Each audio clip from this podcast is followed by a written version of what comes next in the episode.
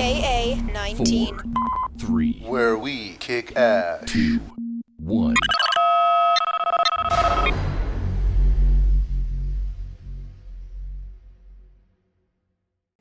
How's it going, Sequoia? I'm your host, Jackie B, and today we have a rockin' podcast lined up for you. Joining us in the Monster Cave studio is our very own Superintendent, Dr. Mark McLaughlin.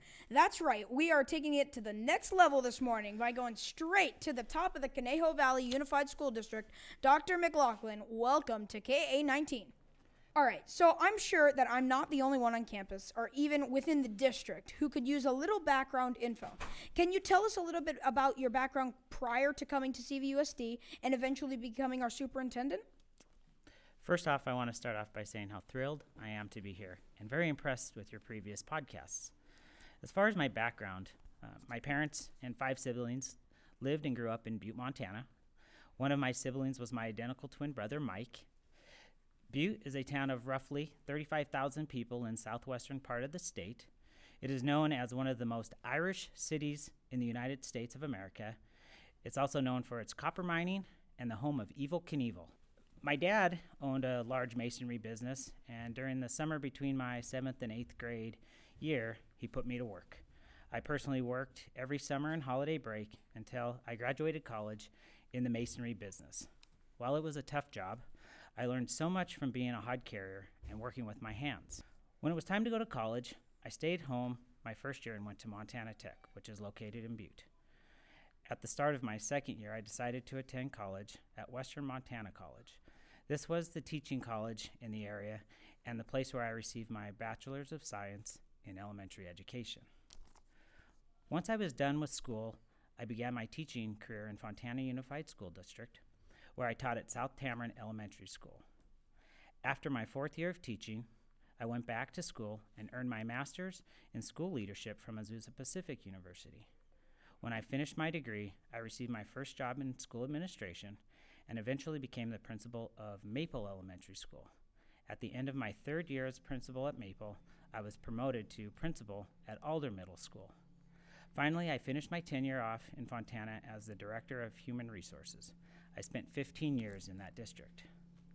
At this point, this is when I transitioned to Conejo Valley Unified School District as the Assistant Superintendent of Personnel Services at the time here in Conejo, where I held the position for four years. After I finished my first year in the Assistant Superintendent position, I began my doctoral program at Cal Lutheran University and finished my degree last May. Now I've almost completed my first year as superintendent, and as far as my family, I met my wife when I was teaching at South Tamarind Elementary School, and she was a speech language pathologist on campus. I have three children. My oldest daughter is a freshman in high school, my son is in eighth grade, and my youngest daughter is in second grade. So I have one at every level. Wonderful. That's so cool to hear that you have all that background in not only in our district but in many others. So, one of the biggest and newest things in our CVUSD community is your tagline, the Conejo Way. What does that mean to you, and what inspired you to coin the phrase for our awesome district? Well, it came to me twofold as I was transitioning into the interim superintendent position last year. Since I'd been in the district, I'd heard the term used and said numerous times in both positive and negative ways, such as when something went right, I would hear someone say, That's the Conejo way, with enthusiasm and positivity. Then other times, I'd hear someone say, That's the Conejo way, in a frustrated and negative voice when things didn't go over so great. So I wanted the phrase to be used in a positive light, so I decided to define it. The other side came from Theo Epstein, who was the president of baseball operation for the Chicago Cubs. He helped create a manual filled with expectations for the team during his first year. The exciting thing about the manual um, was that it provided direction to the Cubs um, that eventually led them to win the World Series in 2016, which was the first time they had won since 1908. Oh. And so the, the research and information that was embedded within this manual, um, I realized that these strategies would be great in defining the Conejo way. And so uh, some of the strategies um, that were em- that are embedded in the Conejo way philosophy um, do come from this manual, and also comes from the fact that uh, the great things that we're doing on our district, such as have a vision for the future. Individuals who are part of the Conejo organization should know what the Conejo Way means. Basically, it reflects the expectations that needs to be in place for a successful future. Know our business. It takes passion and enthusiasm and a great attitude. Use data to facilitate decisions. It's all in the details. How we do anything is how we do everything. An ignore, organization cannot ignore the details and expect greater outcomes. Have fun and praise others, and have a balance between work and home life. Well, that's awesome. So that phrase can only lead to success. So, with so much attention on school and district choice, what would you say to families moving into the area when they ask why CVUSD? Well, I could sit down and talk for hours with families about why CVUSD. Um, the short elevator speech um, when I run into families who are who are looking at coming into Conejo um, is that our our district has a great partnership with our community, our parents, students, and staff. Doing things the Conejo way ensures ideal academic outcomes for our students we, as we use teamwork, relationship building, trust, and accountability that will lead the way to bright futures for our students. We will nurture your child's passion and prepare them for successful futures. Our students acquire lifelong skills. So basically, we have great academic offerings and great teachers, and we have a large number of activities for all student interests. Oh, that's that's great to hear, and I'm sure that the podcast represents that well. Uh, I'm sure being a superintendent is not an easy task. I can't even imagine what your day looks like, let alone the issues you deal with on a daily basis. Uh, can you tell our listeners what is the hardest and best part of being a superintendent? Being that this is my first year as superintendent, I do learn new things every day. I, I'm pretty hard on myself, so when things do not go as planned, I usually beat myself up pretty good over it as I reflect back on on why it didn't go over as well as I thought it should have. But to tap the best part about being the superintendent is the ability to be involved in things like this. I love to see students involved and engaged, and it even means more to me when I have the students smiles on their face when they are participating. The same goes for our employees. I'm so impressed with the things that they do to support our students. Just this week, I had the opportunity to present Mrs. Baranski the Teacher of the Month award and to see the smile on her face and how happy the Sequoia staff was for her, and to know her husband and children came to celebrate with us. That is an example of what I like best about my job. I wouldn't say that there is a hardest part of the job. It's about learning the job this year. It's trying to figure out what is the right balance with things like communication to both parents and staff, decision making processes, how much time in meetings versus planning time versus scheduling time to sit down and work versus being out at school sites, when to implement new processes and when to hold back, uh, work time versus time at home. But I do want to add that there are so many great things that happen in this district daily that I'm proud to be the superintendent. So, for our Sequoia students, what is the best piece of advice you would give to your middle school self? So I have two pieces of advice for my middle school self. One deals with widening my social circles, and the other deals with the importance of spending time with family. I want to start off by saying if you ever saw the movie The Sandlot, that is basically what my childhood looked like. My friends and I did not have electronics, and we spent most of our time playing sports and riding our bikes through town.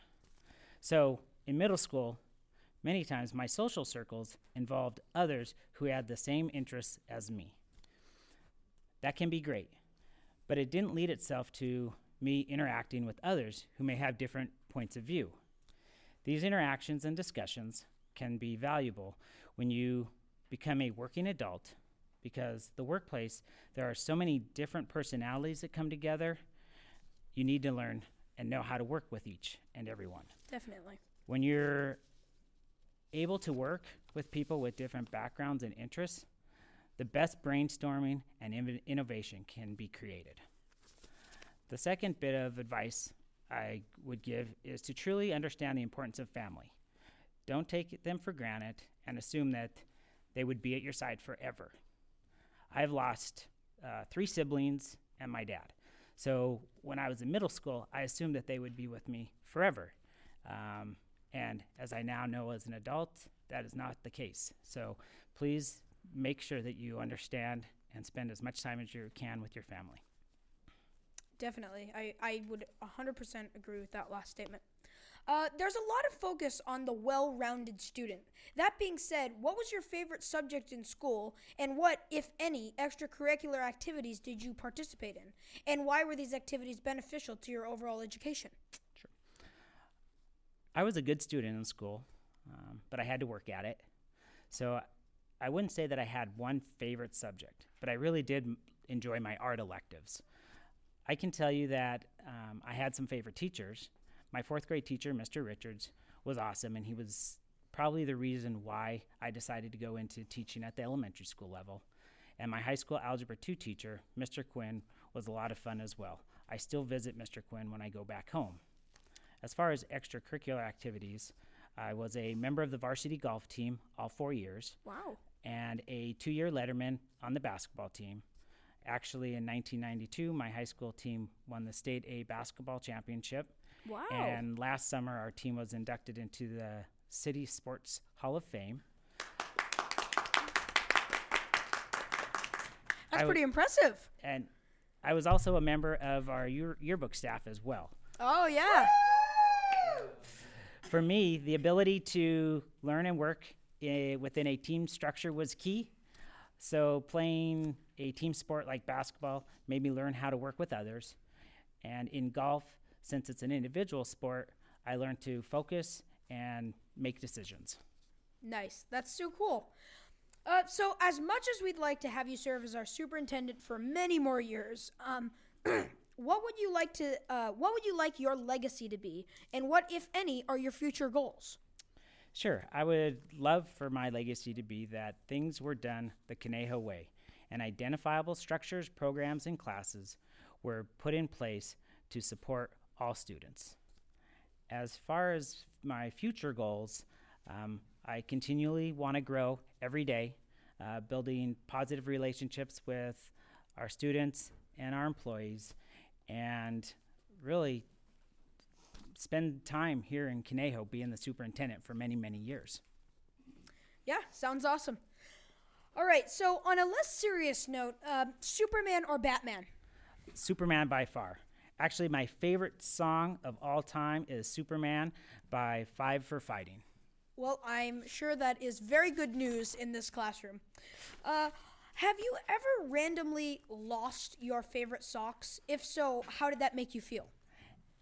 As a matter of fact, I have. And not only were they my favorite socks, they were my negotiating socks. Um, I was good cutting ties with them because I saw a huge smile on the receiving end when I handed them over. All right, well, that's good to hear that it went into good hands. Before we finish this awesome interview, Doctor, um, is there anything else you would like to share with our listeners? I just want to continually say how impressed I am with you, uh, the questions, uh, the rest of the podcast staff. Um, it is programs like this that puts a smile on my face and proud to be the superintendent of an exceptional district. Well, we're very proud to be doing that for you, Doctor.